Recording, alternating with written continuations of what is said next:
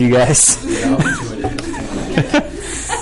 All right. Well, anyway, so we are moving into the book of Joshua, and we're going to do um, kind of the backstory of it today um, before we get into the introduction next week. But uh, um, but before we do that, I had this thought and this prayer, and I kind of laid out um, a little bit of it for the, those of you who were here, um, and there were a lot of people who weren't here. But I want to get this rolling, and so I'll talk about it one more time. But when we did the study of Romans, I had this thought or this um, vision, or I don't know what you want to call it. You know, it wasn't like a heavenly vision. It was just something that I really thought I wanted to try to do. And uh,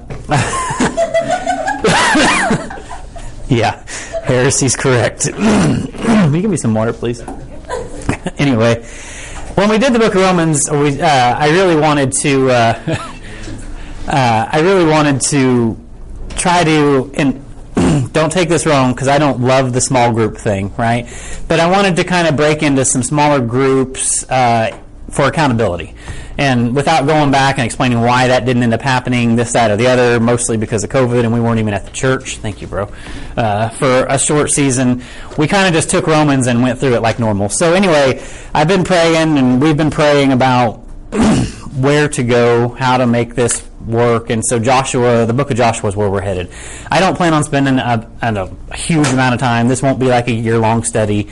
Um, because we're probably I won't teach the entire thing because once you get towards the end of the book of Joshua, it's just like this tribe got this land, this tribe got that. I don't I don't want to go through all that, but there's some really really good stuff at the beginning. So anyway, to not bore you with all the details, uh, we're going to go we're going to study the book of Joshua, and I have this thought, this same type of I don't know if you want to call it a. It's something I want to do, um, and it, you guys can or cannot be a part of it. That's totally your call. Um, um, it's it's up to you. But uh, I came up with this thing. Uh, I actually gave it a little name today because you know I'm not cool like everybody else, and I can't come up with names for things. But uh, uh I'm going to call these RAD groups. R A D, right? Uh, so they are reading accountability in a devotional groups. Um, if you want to do it. And so if you don't want to, that's fine. Just show up for class and hear me talk, but don't waste my time or the other people in your group's time saying, yeah, I really want to do this and then not being involved. Right? And so I'm just going to call it what it is. Don't be like, yeah, I want to do that, but uh, and then you get like a week into it and you're like, I just don't have time. I'm like, okay, that's on you. If you don't have time to read the Bible, I mean, that's between you and God. But I'm just telling you, what? That's not rad. that's, that's not rad. That's correct. But anyway, sometimes you just need a little bit of accountability, right? Sometimes it's really easy to go a day and then two days and sometimes three or four days and it's just like, man, I haven't had time to get in the Word. Well, guess what? That's my excuse a lot of times. And I'm like, that's funny because I had the same 24 hours that everybody else had. I just used mine differently, right? And I didn't use them uh, properly. And so this is just an accountability thing. And so we did something like this years ago when Roger was teaching Past Point. Um, and so here's what I kind of want it to look like, and you guys can let us know. You can either, you know, if you want in, let us know. If you don't, don't, and I won't include you, and it's fine. But um, basically, uh, we're going to read. And so I suggest we start reading the book of Joshua at first. And, you know, you can read as much of it or as little of it a day as you want. I'm not going to say you need to read a chapter a day or six chapters a day. The point is get in the Word, right? And so after you, after we get into the study for a while, you know, you might go back to whatever you were, your normal daily reading was, and that's fine. It's just about being in the Word, right? So the goal was to get in the Word, some, every day. Um, but when we did it with Roger, we were all reading the same thing, and we were in these small groups. They were more like texting groups, and it was just kind of accountability. Sometimes we would call each other, but more than anything, it was texting. Uh, and every day uh, somebody would text the group. Each person in the group would text the group. So if you had four people, you would get like four different texts about what they read that day. Something cool they got out of it, right? You know, hey, I, I never saw this before. This word was kind of cool, and this is, you know, sometimes they tied it into something that was going on in life. It can be a paragraph. It can be four paragraphs. It can be three sentences. It's whatever y'all want, right?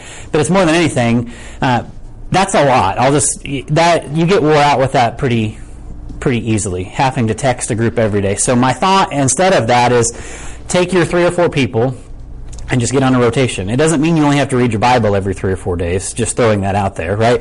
You should be reading every day, but get on a rotation where say that, and this is, isn't how it's going to go, but say that, that uh, I and Brady and Chris were in a group, right? So Monday uh, we would all obviously read, but like on Monday I would text, you know, the, the the couple guys, hey, this is something cool that I saw today, right? And more than anything, it's just you know to encourage them to, if they haven't read, oh, I need to make sure I get in the Word, or that's cool, I haven't seen that. And then the next day, maybe Chris would text the group, and the next day, Brady, right? And it's just kind of getting in a rotation where you don't have to text every day, because I remember when we did this with Roger, it got semi burdensome having to do the text every day, you know, in a work week or whatever. And there were times that I was sending text to the group at 10:45 at night because as soon as I could get to it. And so anyway, that's kind of my thought on how this is going to go. It may morph into something a little bit bigger as we go, but for now, it's just basically accountability for reading the Bible and getting a little bit of a devotion out of it if you want. So before we get started, that's what we're going to do. When I say we, uh, at least me and my wife and Caleb, because he texts me, right? Um, and I think Paige had a few of the ladies. If you want to do this, uh, just text either Paige or I, right? Uh, can you have my phone? Uh, yeah, I guess. You have good Wi-Fi. I forgot there are people that are out. Okay. That want it on Oh, all right. So anyway, if you want in on that, just text us. It's not. It's just basically an accountability thing more than anything. And I don't know how long this thing will go. Hopefully forever, because accountability needs to go forever. Accountability doesn't do anybody any good if it only goes for a certain amount of time, right? But like anything else, I'm sure it'll wear off, and we'll have to, you know, come up with something new and shiny that gets people's attention. But for now, this is what we're going to try uh, to do, right? And so if you want in on that, just text us. If you don't, I'm not going to be mad at you, right? And I'm not going to like text everybody and say, hey, just a reminder, if you want in on this, like this is your reminder. Um, if somebody's not here, tell them about it, right? Because I'm not going to bring it up a whole bunch, but uh, it's just something that we can do uh, to keep each other accountable because I need it, right? There are times in my life where I need the accountability. You know, it we just do, and so um, just throwing that out there. So anyway, that's that. Anybody have any questions on that before I move forward? Because I want to get into the Bible. Okay, perfect. Clear as mud. Uh, let's pray uh, and let's uh, let's get rocking and rolling. Father God, I love you. I thank you for today. Uh, Lord, you're good to us. Uh, God, better than we deserve. Um, Lord, we live in uh, an amazing place and an amazing time, even with all the fogginess that's going on in the world, uh, Lord, we get to serve you freely, uh, and that's the freedom that we need uh, more than we need freedom of anything else. And so, uh, I do pray that you would just bless your word this morning. Uh, put me out of the way. I really don't have much to say, but as we kind of start to get a little bit of a backstory of uh, where we're headed to the book of Joshua, I pray that you would just.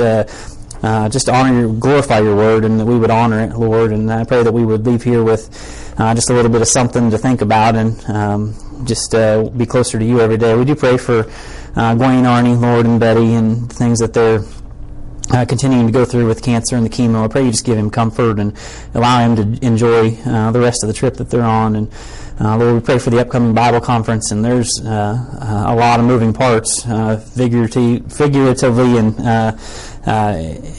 Lord, we just pray that you would be on all of those, whether it be the speakers or the machines or the paper or anything. Lord, we want to get Bibles into the hands of the people that don't have them. And so I do pray that we would just be serious about being a part of that. And uh, Lord, we pray for uh, just the Pass Point class as a whole. There are several people that are out for different reasons, and uh, pray that you would just. Uh, really uh, continue to draw us uh, together as a as a class, as a family, that we would just be honoring and glorifying you, and really everything that we do, Lord. We just pray you just bless your word today in Christ's name, Amen. Sorry, I'm kind of scatterbrained today. I don't really know. I mean, I do know why it's been. I'd say it's been a crazy week, but it's just been, you know, it's life. You know, if you know anything about that, it's it's life, and so it's all good. So anyway, uh, if you have your Bibles. Uh, you can open up to the book of Joshua. We're not going to go there today, but you can get there. That way you can get familiar with finding it, uh, because that's where we're going to be every week from here moving forward. Uh, we're actually going to be in the book of Numbers uh, today, but uh, we'll get there. So anyway, uh, I kind of want to give you uh, the backstory to the book of Joshua. So if you get to the book of Joshua in chapter one, I told you you don't have to go there, and you don't, but it says. Uh, let me just tell you what it says. The very beginning of the book. Joshua chapter 1. So, how did we get here? Is kind of what I want to talk about today. How did we get to where we're going to start next week? It says, Now, after the death of Moses, the servant of the Lord, it came to pass that uh, the Lord spake unto Joshua, the son of Nun, Moses minister, right? And so, how did we get to here? Because from here on, the, the book, there's not a whole lot of wasted time here. There's some really good stuff in the first eight chapters of, of Joshua, ten chapters of Joshua. I mean, just a lot of really good stuff. Um, and so, how did we get to here? And so, I want to. Most of you guys are, you know, Bible scholars, students. You guys know what's going on, but I kind of want to get your minds going. You're kind of make sure we're all in the same place as to how did we get to Joshua 1 1? What has happened up to this point?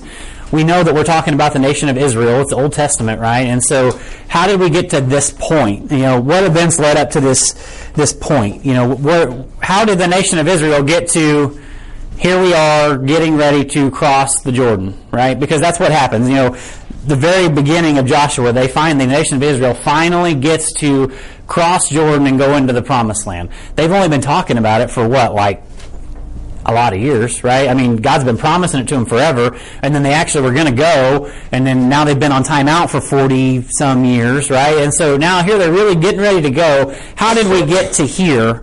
Right? And so obviously, I'm not going to go back clear into Genesis and explain everything, but you know, let's just pick up where the nation of Israel are slaves to Egypt, right? The entire nation, they are they are in bondage, they are slaves to uh, Egypt. That's just really weirding me out. I think it's going to fall. Mickey's laughing at me because I keep fidgeting with my water, but I don't know what to do with it. Um, I guess if it falls, it falls, but they're uh, they're they're in Egypt uh, and they're slaves, right? And so that's kind of where we'll pick up.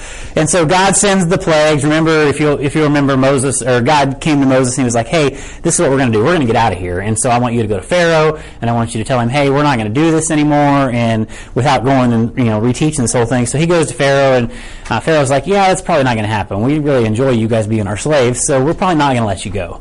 And he's like, "Okay, but God says this is going to happen to you guys if if if not." And Pharaoh's like, "Nah, we're good, right?" And I'm obviously par- paraphrasing. You know, this isn't the Richard Petty Richard Petty racing version, right? But I'm just paraphrasing what's going on. And you know, and so God sends the plagues, the different plagues, and then Moses would go back and he's like, You want to let us go now? And Pharaoh would be like, Fine, you can go. And then as soon as the plague would go away, he'd be like, Nah, I changed my mind, you're staying, right? So this goes on, all the plagues, and so finally the death angel passes over, all the firstborn in Egypt die, right? And that's where we get the picture of the Passover, even in the New Testament, where God says you need to kill the, the, the lamb, strike the uh, innocent blood of the lamb on the doorpost, right? And it's obviously a picture of salvation. You strike the blood of the lamb on the doorpost of your heart, right? The death angel passes over. Okay, so anyway, so that's what happens. So they get out of Egypt. They cross the Red Sea, which is amazing all on its own, right? They're rolling along and then the sea just parts. So they cross the Red Sea. Now they're in the wilderness, right? They're, they're gone. They're finally free from Egypt. You know, hooray, we're free but we don't have anything, right? And here we are out in the middle of nowhere and we got nothing, right? And so if you've ever been in a very large group of people, uh, it doesn't take, well, honestly, any group of people at all, it doesn't take a group of people very long to start complaining if things don't go their way, right? It's just general. It's, it's human nature, right? So obviously they're like, we should have just stayed in Egypt. We had it better as slaves than we ever did out here in the wilderness, right? And it's like, no, you didn't, but okay. So they, they do what they do, right? So God, God promises them the land on the other side of Jordan. We know that as the promised land, right? So that's the land that he promised even back to Abraham back in the book of Genesis. So you guys can have the promised land. That's where they're headed, right? Good, good deal, right? So Moses sends out 12 spies to go spy out the land. What happens, right? They go out there they see the land. It's a land flowing with milk and honey. It's just amazing. Like it, they, there's a there's a explanation in there. Like they go and they pick this cluster of grapes that's so big that they have to carry it between two guys on their shoulders. Right? Some I don't know. They must grow grapes bigger there than they do here because like that's a lot of grapes. But anyway, so they come back and they're like, "How how was it?" And they're like, "It was great." But we can't go there. Well, 10 of them anyway. They're like, we can't go there because, like, the guys there, they're huge and they're going to kill us all, right? Except for Joshua and Caleb, right? That's the two guys that are like, no, we need to go and we need to go now. So that's kind of how this thing plays out. Uh, 10 give a bad report, 2 give a good, good report. And so what does Israel do?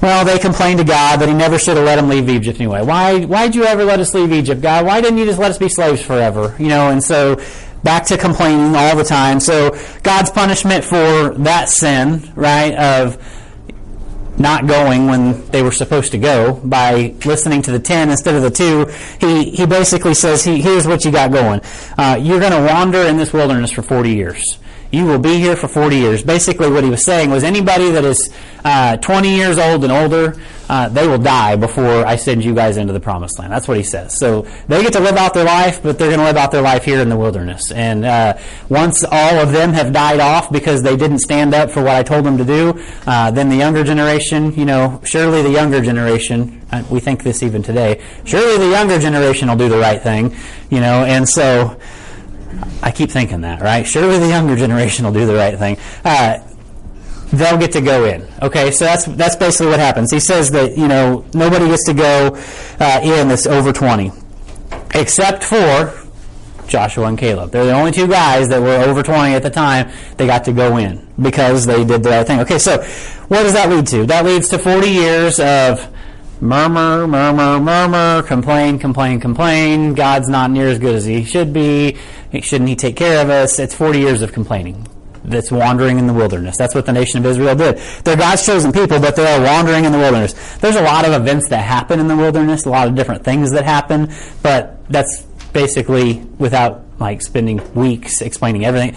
They just they wander in the wilderness. Okay, God's feeding them manna, you know, still providing for them, but you know, have you ever noticed that even in the hard times, God will provide your needs, but not always your wants? That's what He's doing for the nation. He He gives them the man. So anyway, fast forward 40 years, right? Get to where we need to get to because I want to get going to the end of the book of Deuteronomy.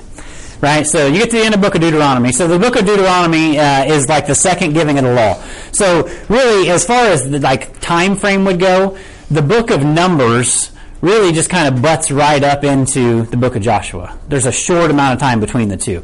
Because, and, and I'll explain that a little bit more in a minute. So fast forward 40 years to the end of the book of Deuteronomy. Here's what happens. At the end of the book of Deuteronomy, God says, here's, here's my deal, Moses, because you've been my spokesman forever. You've been my guy. You're the guy I talk to, and then you go and talk to Israel. You get to see the land, but remember that time that I told you to go, uh, you know, talk to the rock and instead you hit it three times, uh, that that sin keeps you from going into the promised land. I, he lets he, he he takes Moses up in about uh, Nebo, I think is what it's called, and uh, uh, he he lets him see the land. And the and the, the book of Deuteronomy ends with Moses dies, right? Well, that's not really a great way to end the book, right? I, I don't read a lot of books, but especially fiction books. But like, if that's how they all end, this guy dies, the end. Like, I'm probably not going to read a whole bunch of them. But so anyway, so that's how the book ends. It rolls right into the book of Joshua. So that's kind of how we got to where we're going, right? They've been wandering in the wilderness, and now they're finally ready to go and take what God has promised them forever. So what's the picture for us before we jump back into the book of Numbers? Sorry, my brain's everywhere, right? What has God promised you? Right? What has God promised you that you know you're looking forward to? And there's not even a Jordan River you've got to figure out how to cross to get there, right? It's eternal life. Like you have life eternal when this wilderness is over. You ever felt like this life is kind of like an ever-loving wilderness? There's days that are decent, right? There's days that are okay. But for the most part, it is just like, why, why is getting up so hard? Right? Why is the simple thing, why is life, why is everything so stinking, it's, you're in the wilderness, right? God has promised you something better, and I told you it was going to happen. God has promised you, all were waiting for it, He has promised you something better, and that's kind of the picture that you need to take from this, okay? So, before we get into the book of Joshua, because they're finally ready to seize their inheritance, that's what we need to do as Christians. We need to seize our inheritance. Something happened that we need to go back and catch right? Something happened. You know, there's the 12 tribes of Israel, right? You guys know there's 12 tribes. Okay, there's something happened back towards the end of the wilderness years before they get to cross Jordan. So flip over to Numbers chapter 32.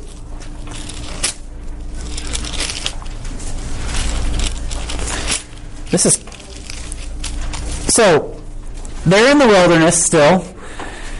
They've taken out some of the people that are in the land, right? There's there's conquest. There's been they've kind of taken over some of the land that is rightfully theirs, right? And so, uh, Meredith, plug your ears. But if you need to know, the theme of the book of Joshua is blessing and obedience, right? Blessing and obedience. That's what you're going to find out. Like every chapter in Joshua is, man, there is blessing in obedience. If you're just simply obedient to the words that are coming out of my mouth, even though they sound completely crazy sometimes, there's blessing in that, right? And same thing in life, but that's kind of same type of deal here there's blessing and obedience. So back up, they're they're taking over some of the land. They're finally getting ready to go. Like they're they're they've come up. They're almost to Jordan. They're ready to go and take it. And so here's what happens. And so here's uh, what I got for you today. Right. So this is kind of just the backstory of Joshua. But here's six warning signs. And this is for us. This isn't just for them because obviously we can read the story and find out how it ended up for them. You know, they worked it out. You can always make anything out work out in a business deal, but it doesn't mean it's always a good deal, right? But just for us as the church, here's six warning signs that you're willing to settle on this side of the promised land. Obviously, we don't have the promised land like they did. We've got something better. It's called eternal life. And here's six warning signs that you, and I didn't mean you, I mean me, I mean us as the church, you're willing to settle on this side of the promised land. So here's what happens. Let me just kind of read through some of this. Numbers chapter 32 verse 1 says, Now the children of Reuben and the children of Gad so that's two of the tribes, right? Uh, children of Reuben, the children of Gad, had a very great multitude of cattle.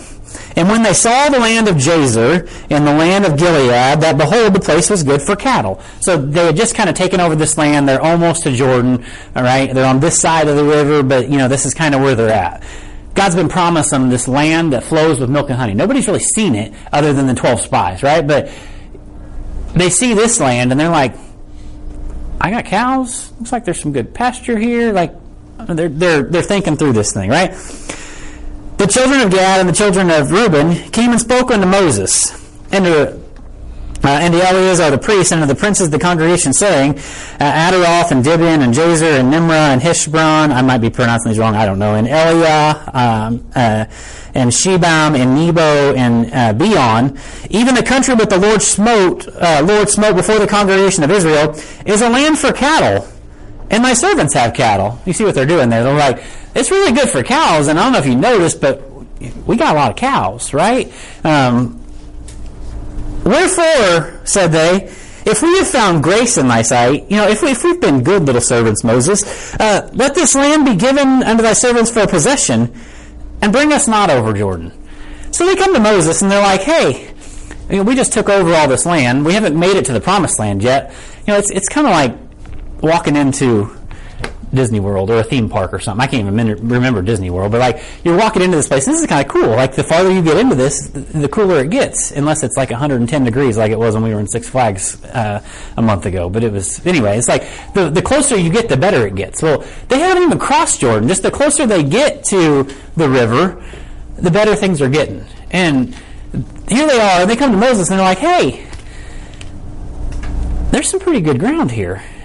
And don't, we don't really know what's on the other side of Jordan. We just know that they said it was pretty nice, right? That's like us as Christians, you know, we, we don't really know what heaven's going to be like. I mean, we hear it's going to be pretty nice, but I mean, this life ain't that bad, you know. And I, I mean, live your best life now. Ask Joel. I mean, he'll tell you. And so, you know, you, you do what. He, so they're kind of they come to Moses and they're like, "Hey, why don't we? I tell you what. Here's what we'll do. We'll just stay here right? We'll just stay here and we'll, we'll take our inheritance right here, right? Because I can see it and I can touch it and I like it, you know? And so that's the first warning sign that you're going to be willing to settle on this side of the promised land. You believe that this is as good as it gets. There are a lot of Christians today that believe that this right here, the world we live in, this is as good as it gets. Live your best life now. Go make all the money you can, have as much fun as you can, right? Do everything you can. You believe that this is as good as it gets. Man, if this, if that's what you think, I'm sorry. Because this, there is no way that me hurting, getting out of bed in the morning is as good as it gets. Man, I'm telling you, there's no way that this is good. That's the first warning sign that you believe this is good as it gets. So here's Moses' response to this thing. Yeah, I'm sure he's going to take this well, right? Verse 6. And Moses said unto the uh, children of Gad and the children of Reuben, Shall your brethren go to war and you sit here? We already know when we cross Jordan, there's a lot of people over there. God said we're going to take them out. It's no big deal. But you think you're just going to kick back here? Like, we all fought for this land, and you're just going to, we'll just hang back here. Y'all go, it's fine. That's the, Moses is like, you just, you're going to chill here, huh? No. That's your second warning sign that you're willing to settle you're not really engaged in the battle, right? You come to church, right? You you read your Bible when Brian tells you to stand up on Sunday mornings and read it, right? But, but you're not engaged in the battle. You don't even know what the battle is. If somebody told you to go get in the battle, you'd be like, do what? Like, the battle is making Bibles next week. The battle is discipling people. The battle is going out and sharing the gospel to the people you work with, even though it's really uncomfortable, right? The battle is going to Boston and sharing the gospel. The battle is going to Mexico. The battle is doing something for the Lord. Instead of saying, you know what? It ain't really that bad here. I'll just, I'll chill here. Y'all go on, right? Get after it, boys. You know, we'll, we'll be the cheerleaders. Get it. No, like, that's the second warning sign that you're, you've already in your heart decided that, you know what, uh, this, I'll, settle on this side of the promised land. You're not even engaged in the battle now, right? You're not engaged in the battle. Moses goes on to say in verse 7, And wherefore discourage you the heart of the children of Israel from going over the land which the Lord had given them? Not only are you guys not willing to go, but you're going to make the rest of these guys think that they shouldn't go either. You're discouraging their hearts. Thus did your fathers, Moses, he's pretty smart here. Thus did your fathers when I sent them into Kadesh Barnea to see the land, basically when I sent the 12 spies um, to see the land. For when they went up into the valley of Eshcol, they saw the land. They discouraged the heart of the children of Israel that they should not go into the land with the children uh, uh, which the Lord had given them. You know, we talked about that. They sent 10 sp- or, uh, 12 spies, 10 of them come back. They're like, no way, the guys are too big. We can't do it. Right? It, it would be similar to, uh, we've been doing a lot of uh, high school football recently, right? Uh, it'd be similar to the football team rolling in, like, and being like, oh my gosh, these guys have a huge stadium, like, they've got a field better than ours. Oh my, oh my gosh, look at those guys, they're huge. We're out. We're not playing, right? It would be similar to that. You gonna do that. No. Uh, We went rolling into some school this Friday night, and Paige was like, well, judging by the way that this looks, this might not turn out very well, right? Uh, the final score was like 38 to 8. You know, Adrian stomped them. I mean, it's just like sometimes it's not always what it looks like, right? And so anyway, it's like same thing. He's like Moses is like, hey, what what good does it do for you to be like, we're going to stay here? Because now everybody else is going to be like, you're right, we'll stay here with you because we don't even know what's over there. We might not even it might not be as good as what they say, right? Christians do that all the time. Yeah, heaven sounds great, but you know, uh, it's not really that bad here. And you know, then you start murmuring in your little groups about how, you know, well, the church isn't really all that good, and you know, we're just we're we're going to do our thing here, and you know, we got this going on and that going on, and the next thing you know, they're like, well, yeah, we the church really wasn't doing anything for us either, right? And like, you are discouraging the heart of the people. That's the third warning sign that you're willing to settle on this side uh, this side of the promised land. You are discouraging the hearts of God's people. And you might be like, not me. Oh my gosh, don't say that about me. That happens to us all the time. That happens to Christians all the time. Well, you don't want to work in that ministry, right? Oh, that they don't get anything done, right? Or you don't really want to do that because I mean that guy, you don't want to you don't want to be around him. Like uh, we do that all the time. When I say we, I mean the body of Christ, right? You're discouraging the heart of God's people. You don't want to work in the children's ministry. Like those kids are weird, they're mean, right? Like there's lots of other ministries. Don't work over there. You're discouraging the heart of God's people, right? If that's your preference, I mean, go and do your own thing. But don't discourage the heart of God's people. And I'm just using the children's ministry as an example. It happens everywhere. I mean, they all weirded me. So. That's out. We're not going today. We were supposed to have Little Lambs today. Somebody's got to cover it. We aren't going. Together, we were Yeah. Anyway. not. Yeah. Yeah. That's the. It- You're discouraging the heart of God's people. That's what Moses is like, hey, y'all can't do that, right? He's like, th- there's a lot of problems with what you've got going on here. You cannot do that, right? Not going to happen. He, Moses goes on to say, he's got plenty to say about this thing. Verse 10.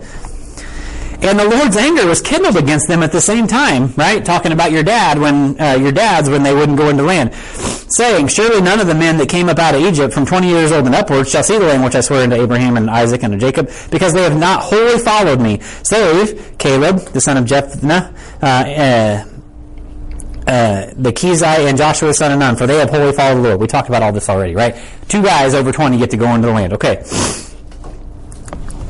In verse 13, and the Lord's anger was kindled against Israel, and he made them wander in the wilderness 40 years, until all the generation that had done this evil in the sight of the Lord was consumed. And behold, He's like, that's what your dad did, and guess what you guys are doing? And behold, you're risen up in your father's stead. An increase of sinful men, uh, to augment yet the, uh, yet the fierce anger of the Lord towards Israel. For if you turn away from, uh, from after him, he will yet again leave them in the wilderness, and you shall, uh, and you shall destroy this people. Moses is like, this is a terrible idea, not gonna happen. Like, it's not good for anybody right? All you're going to do is you're going to discourage people, right? And then God's going to be mad at everybody again. And uh, guess what? I want to go, right?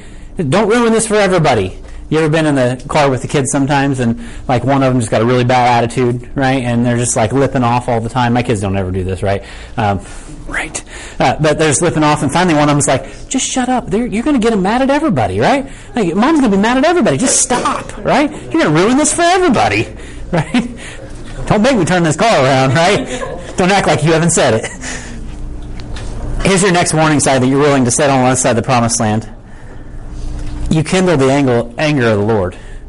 And when I say kindle, right, uh, you're causing it to spark. And sometimes a spark can turn into a fire really quickly, right? Don't be the one who's got the outlying sin, you know, the covered up sin. We're going to find about that in uh, chapter 7, right?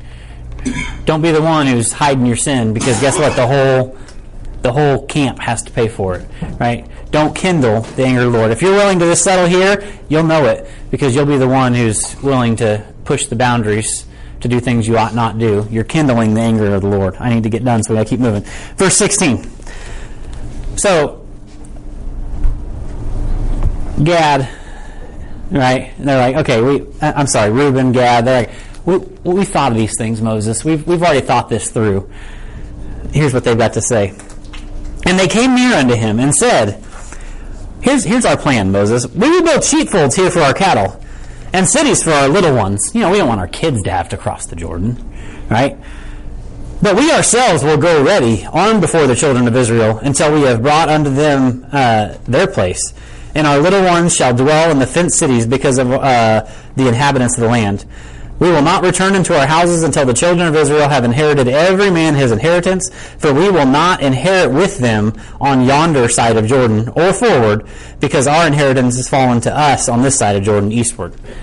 I mean, it seems, it seems fair, right? They're like, we'll go, we'll fight. We weren't really going to send you. I mean, we were, we were going to like throw it out there and see if you were okay with it. But since you weren't good with it, I mean, we're willing to go, right? We'll, we'll, we'll go and fight. We'll leave our kids here. It's fine. Not a big deal. Stop being mad, Moses, right? You know, it, it's like they had this thing planned out the whole time, right? The, the thing to see here, the, th- the key here is they say in verse 19, for we will not inherit with them on yonder side of Jordan or forward, meaning it doesn't matter what other blessings that they're going to get on top of what they're going to get with the land. We're willing to sacrifice all of that if you'll just let us stay here. Right? Meaning, it would be like saying, you know what, I'm saved, and I'm just, I'll take my get into heaven free ticket, and I'm just going to live like hell the rest of my life. You know? It's like saying, you know what? Yeah, there are blessings that come with working in the ministry. There are blessings that come with discipling people and seeing them grow in the Lord and all those extra things that you'll never really know. You'll get to heaven and you're going to have fruit to your account that you didn't even know of. Well, I'm willing to sacrifice all of that if I can just take the easy right now. I'll take my get into heaven free ticket, but I don't need any of that other church stuff. I don't need any of that other sacrifice because, and I'm, I'm willing to sacrifice any of the blessing that's going to come with that. Right? That's what they're saying.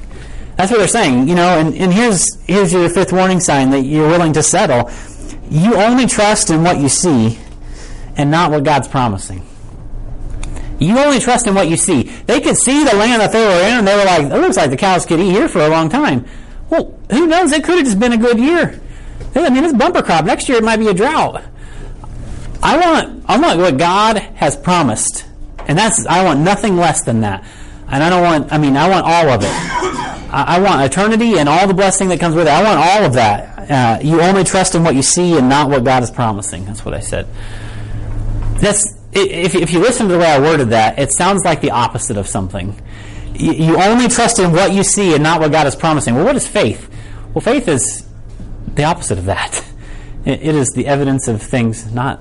Or what, what does the verse say? I'm butchering it. Uh, yeah, is, Substance of things hoped for, the yeah, the substance of things hoped for, the evidence of things not seen. Well, these guys are trusting in the substance that they can see, and they're willing to sacrifice anything they haven't seen. They have no faith, is what I'm saying. They have no faith at all that God's going to come through on the other side of Jordan.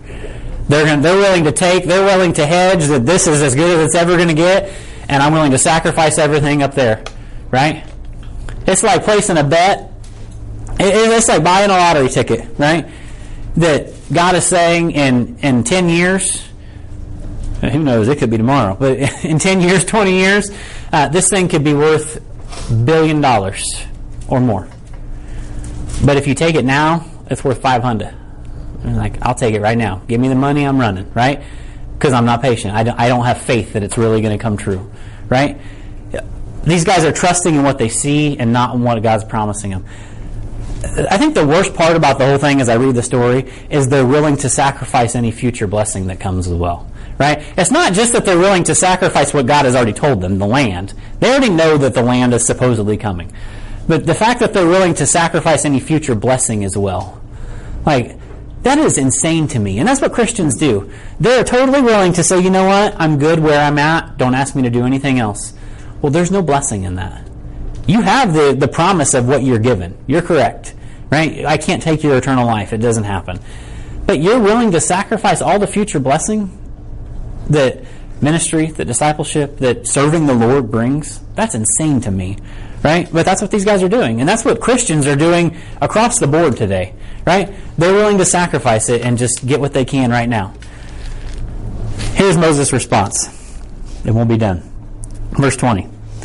And Moses said unto them, If you will do this thing, if you will go armed before the Lord to war, and if you will, uh, and will go all of you armed over Jordan before the Lord, until he hath driven out uh, his enemies from before him, and the land be subdued before the Lord, then afterward you shall return and be guiltless before the Lord and before Israel, and this land shall be your possession before the Lord.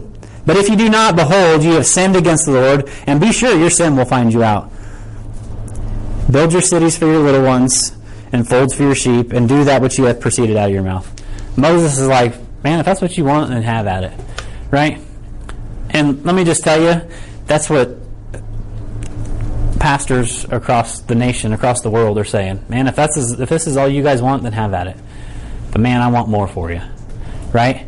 It's like you're raising up kids. Like you've raised up kids since they were little, right? And you want the world for them. You want them to do everything, right? And they do pretty good. And then they turn into teenagers, right? They're not in here right now, so I can say this, right? They turn into teenagers, and it's like, man, I just wish I could whip your tail again like I did when you were two, right? Like, and all of a sudden, it's like you get to make your own choices, son. You get to do your own thing, and I can't, I can't make your choice for you. Right? You've made some decent choices up to this point, but like I can't do it for you. And if if that's the choice you're making, then all right, fine. It's not the best choice, but okay, right? Like that's what Moses is saying. Then it's not like he's agreeing. Okay, well, fine, I'll get what I want out of you. That's not what he's saying. He's brokenhearted because he's just like, like if this is if if that's what you want, fine. But man, that's that's a dumb choice, right? We say that to our kids sometimes. That was that was not smart, right? You, you, you left your head at home today, didn't you? Like that was not smart. Like that's what Moses is saying the other day. Not not good, right? Here's the last warning sign that you're willing to settle on this side of the promised land, and we'll be done. You only serve the Lord because you have to, or for what you can get out of it. These guys aren't like. These guys aren't like. Yeah, I want to go and I want to battle with you guys so you guys can get your inheritance. They're going because they got to. Man, they're going. They're going to do as little as possible. Like, get you all's land so we can get back home, right?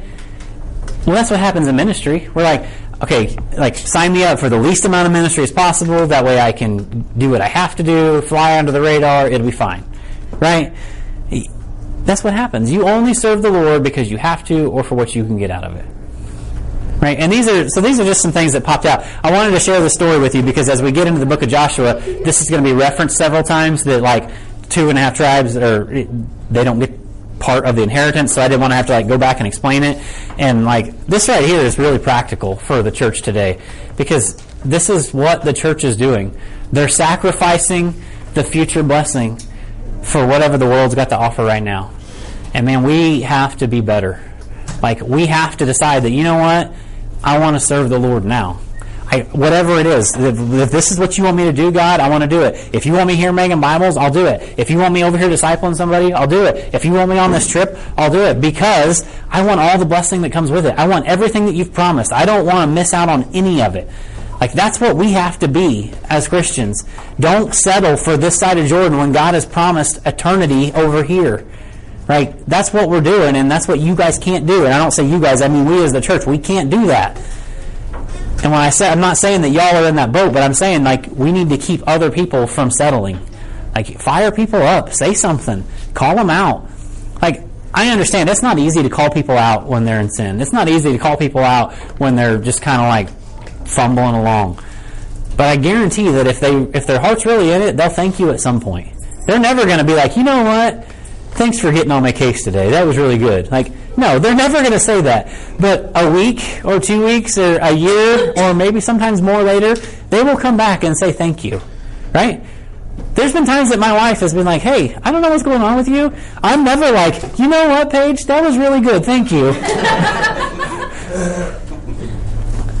but I always come back and I'm like, you know what? Like, I needed that. Right? Sometimes you need to be the one that's just willing to be the salt. Right? We're supposed to be the salt and the light. All right, we'll pray and get out of here. Sorry I went over. Father God, I love you. I thank you guys. Uh, thank you, Lord, for uh, just being good to us. I pray you just uh, continue to bless your word as Brian preaches this morning. Bless the conference that's coming up. Bless the, those in Pass Point who are out for whatever reason and the different things that they've got going on, Lord. I pray uh, you be with uh, Chris and Abby as Abby's getting uh, pretty close to having the baby. I pray that uh, we would just pray for them as uh, they go through the season and just several things that are going on. I pray we just continue to lift each other up in prayer, Lord. I do pray that um, if it be your will, you bless these small groups, these accountability groups, that we would do better about being in your word and sharing your word with other people, and that you would just really get the glory out of this thing. And I don't want it to be something we just do, but I want it to be something that brings us closer to you. So I pray you just send us out this week as lights in a dark world. In Christ's name, amen.